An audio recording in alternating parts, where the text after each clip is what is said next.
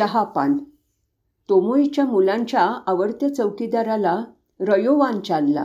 अखेर युद्धावर जाण्याचा सरकारी आदेश आला. तो होता मोठा पण मुलं त्याला त्याच्या बालपणीच्या टोपण नावानेच हाक मारत असत. रयोचान. रयोचान म्हणजे जणू प्रत्येक वेळी मुलांच्या मदतीला जाऊन येणारा एक संरक्षक असा देवदूतच होता आणि तो काहीही करू शकायचा. जास्त न बोलता तो सगळी कामं करायचा. तोत्तोचान नाल्यात पडली तेव्हा रोयोचाननीच ताबडतोब तिला उचललं होतं आणि न कुरकुरता त्यांनी तिला धुवूनसुद्धा काढलं होतं. आपण रयोचानच्या निरोप समारंभासाठी चहापानाचा कार्यक्रम करूया का? मुख्याध्यापकांनी विचारलं. चहापान? चहापानाचा कार्यक्रम तोमईमध्ये यापूर्वी कधीच झाला नव्हता पण मुलांना ती कल्पना मात्र फारच आवडली. कधीच न केलेल्या गोष्टी करायला मुलांना नेहमी आवडायच्या. मुलांना माहीत नव्हतं पण सावाकाई म्हणजे चहापान. हा मुख्याध्यापकांनी नवीन शोधून काढलेला शब्द होता. तसं करताना सोबत सुकाई म्हणजे निरोप समारंभ हा शब्द त्यांनी मुद्दामून टाळला होता. कारण ह्या शब्दाला ना जरा उदासीनतेची झाक आहे.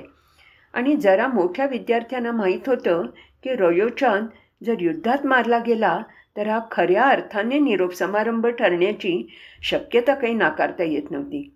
म्हणून रयोच्या युद्धासाठी जात असताना त्याकरता हा शब्द वापरणं योग्य नव्हतं. चहापान ही मात्र एक वेगळीच गोष्ट होती आणि आजवर कुणीही अशा समारंभाला गेलं नसल्याचं ते सगळेच जण मुलाच खुश होती की आज काय करायचं? शाळा सुटल्यावर कोबायाशींनी सभागृहातील बाकं गोलाकार मांडून जेवणाच्या सुट्टीतली सारखी रचना केली. सगळे गोलामध्ये बसल्यावर त्यांनी प्रत्येकाला हिरव्या चहाच्या बरोबर. कारण जपानी चहा हिरव्या रंगाचा असतो आणि दूध किंवा साखर न घालता तो नेहमी प्यायला जातो. सुक्या स्क्विड माशाची भाजलेली एक एक चकती दिली. युद्धाच्या त्या काळात ती सुद्धा मोठी मेजवानीच होती. नंतर ते रयोचांपाशी गेले. त्याच्यासमोर त्यांनी थोडी साके म्हणजे जपानी मदिरा असलेला एक ग्लास ठेवला. फक्त युद्धावर जाणाऱ्यांनाच तेव्हा साके रेशनवर अगदी मर्यादित प्रमाणात विकली जायची. तोमईमधला हा चहापानाचा पहिलाच कार्यक्रम आहे मुख्याध्यापक म्हणाले. तुम्हाला कोणाला रयोचानला काही सांगायचं असेल तर जरूर सांगा. इतरांनाही काही सांगायचं असेल तर एकेकानी गोलाच्या मध्यभागी उभं राहायचं आणि आपल्याला काय म्हणायचं आहे ते सांगायचं. तोमईमध्ये स्क्वेड खाण्याची ही काही पहिली वेळ नव्हती. पण रयोचांबरोबर बसण्याची मात्र ही पहिलीच वेळ होती. एकामागून एक मुलं उभी राहत होती आणि रयोचांशी बोलत होती. पहिल्या मुलांनी रयोचनला फक्त आजारी पडू नये म्हणून काळजी घ्यायला सांगितली.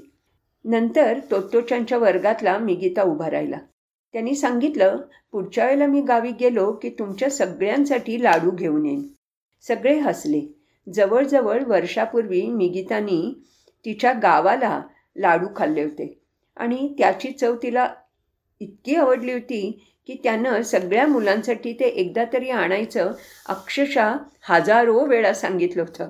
पण आणले मात्र कधीच नव्हते. मिगीतानं लाडूचा उल्लेख केला तेव्हा क्षणभर धक्काच बसला मुख्याध्यापकांना. अशा प्रसंगी ह्या श्राद्धाच्या लाडूचा उल्लेख एरवी अपशकुनीच. पण मिगिता इतक्या निष्पापपणे सांगत होत्या की त्यांनाही त्याचं हसू आलं. रयोचानला सुद्धा हसू आवरता आलं नाही. कारण मिगितांनी प्र त्याला कित्येक युगांपासून ते देण्याचं कबूल केलं होतं.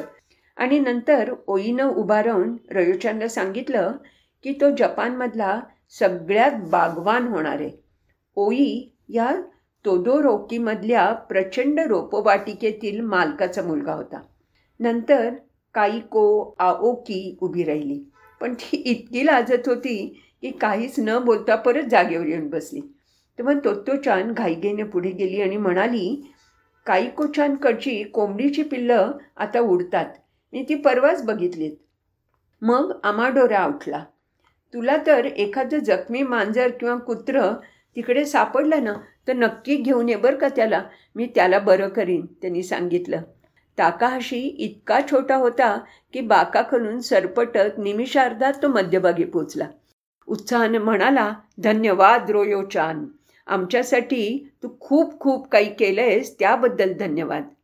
आणि नंतर आईको साईशो उभी राहिली. रयोचान मी पडले होते तेव्हा तुम्हाला पट्टी बांधली होतीस की नाही? ते ना मी कधी विसरणार नाही. आईकोचे काका रशियन युद्धातले जपानचे प्रसिद्ध सेनानी होते. आणि तिची एक नातलग अत्सुको साईशो मेईजी दर महाराजांच्या दरबारातली प्रसिद्ध कवयित्री होती. पण आईकोनी त्यांच्या नावावर फुशारकी कधीच मारली नव्हती. मुख्याध्यापकांची मुलगी मियोचान रयोचानला सगळ्यात जास्त ओळखत होती. तिच्या डोळ्यात मात्र आता पाणी आलं होतं. रयोचान नीट काळजी घेणं स्वतःची आणि आम्हाला पत्र लिहिशील? तोत्तोचानला खरं म्हणजे खूप बोलायचं होतं. पण सुरुवात कशी करावी हेच तिला समजेना. शेवटी ती म्हणाली रयोचान तू गेलास ना तरी रोज आम्ही चहापानाचा कार्यक्रम करू. मुख्याध्यापक हसले आणि रयोचानसुद्धा तोत्तोचान आणि इतर मुलांनासुद्धा हसू आलं. पण तोत्तोचानचे शब्द खरे झाले. दुसऱ्या दिवशीपासून वेळ मिळाला की मुलं चहापान चहापान खेळायची. स्क्विडच्या चकतीऐवजी कधी झाडांच्या साली चगळायची आणि साके म्हणून पाणी प्यायची. आणि मग कोणीतरी म्हणायचं मी तुमच्यासाठी श्राद्धाचे लाडू आणीन. आणि सगळे हसायचे. मग ती आपापसात एकमेकांची गप्पा मारायची. आपापले विचार एकमेकांना सांगायची. खायला काही नसलं तरीही चहापानाचे कार्यक्रम मात्र मजेत चालू होते. चहापान ही रयोचांच्या निमित्तानं मुलांना मिळालेली एक मौल्यवान भेटच होती. आणि कुणाला काहीच कल्पना नसली तरी वेगवेगळ्या वाटांनी जाण्यापूर्वी टोमोईमध्ये त्यांनी खेळलेला हा शेवटचा खेळ होता. इथं टोकियोच्या गाडीतून रयोचान रवाना झाला आणि दुसऱ्या बाजूनी अमेरिकन विमानं टोकियोच्या आकाशात हजर राहून बॉम्बचा वर्षाव करायला लागली.